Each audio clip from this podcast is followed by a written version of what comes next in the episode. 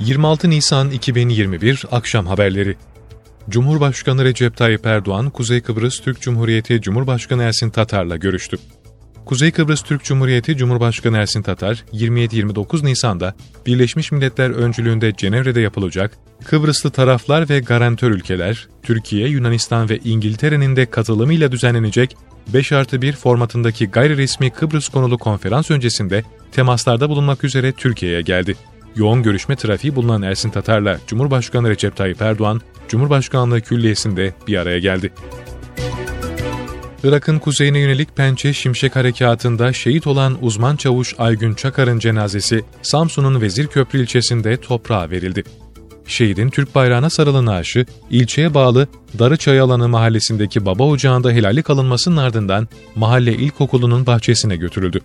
Samsun müftüsü Seyfullah Çakır tarafından kıldırılan cenaze namazının ardından aynı mahalledeki kabristanda toprağa verildi. İzmir ve İstanbul merkezli 62 ilde ve Kuzey Kıbrıs Türk Cumhuriyeti'nde FETÖ'nün Türk Silahlı Kuvvetleri yapılanmasına yönelik operasyonda 459'u muvazzaf, 532 kişi hakkında gözaltı kararı verildi. İzmir ve İstanbul Cumhuriyet Başsavcılığınca yürütülen ortak soruşturma kapsamında FETÖ'nün örgütsel iletişim modeline uygun aranma kaydı suretiyle terör örgütüne özgü örgütsel iletişim ağına dahil oldukları tespit edilen ve bir kısmı hakkında örgüt mensubu olduklarına dair itirafçı beyanı gibi deliller bulunan 459'u muvazzaf 532 kişiyle yönelik operasyon başlatıldı.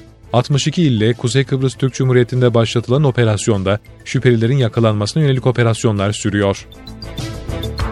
İçişleri Bakanlığı 19-26 Nisan'da sokağa çıkma kısıtlamasını ihlal eden 47.061 kişiye adli ya da idari işlem uygulandığını duyurdu. İçişleri Bakanlığı'ndan yapılan açıklamada 19-26 Nisan tarihlerinde sokağa çıkma kısıtlamasını ihlal eden 47.061 kişiye adli ya da idari işlem uygulanmıştır. Salgınla mücadelemiz sona erip tam normalleşme sürecine geçinceye kadar temizlik, maske ve mesafe olmak üzere diğer kurallara uymayı sürdürmeliyiz. Aziz milletimize bu süreçte göstermiş olduğu sabır, fedakarlık ve anlayıştan dolayı teşekkür ediyoruz ifadeleri kullanıldı.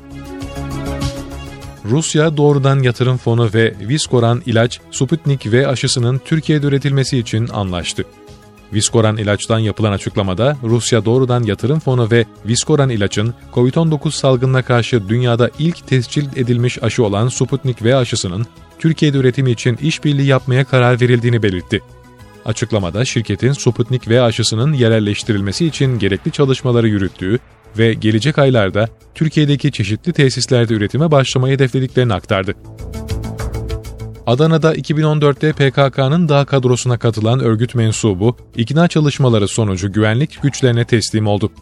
Adana İl Jandarma Komutanlığı ve Milli İstihbarat Teşkilatı Başkanlığı'nın ortak çalışmaları sonucu, silahlı terör örgütüne üye olmak suçundan aranan AT'nin teslim olması için ikna süreci başlatıldı.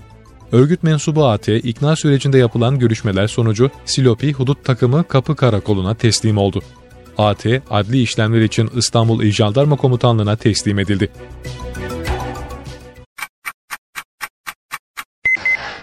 26 Nisan 2021 Akşam Haberleri.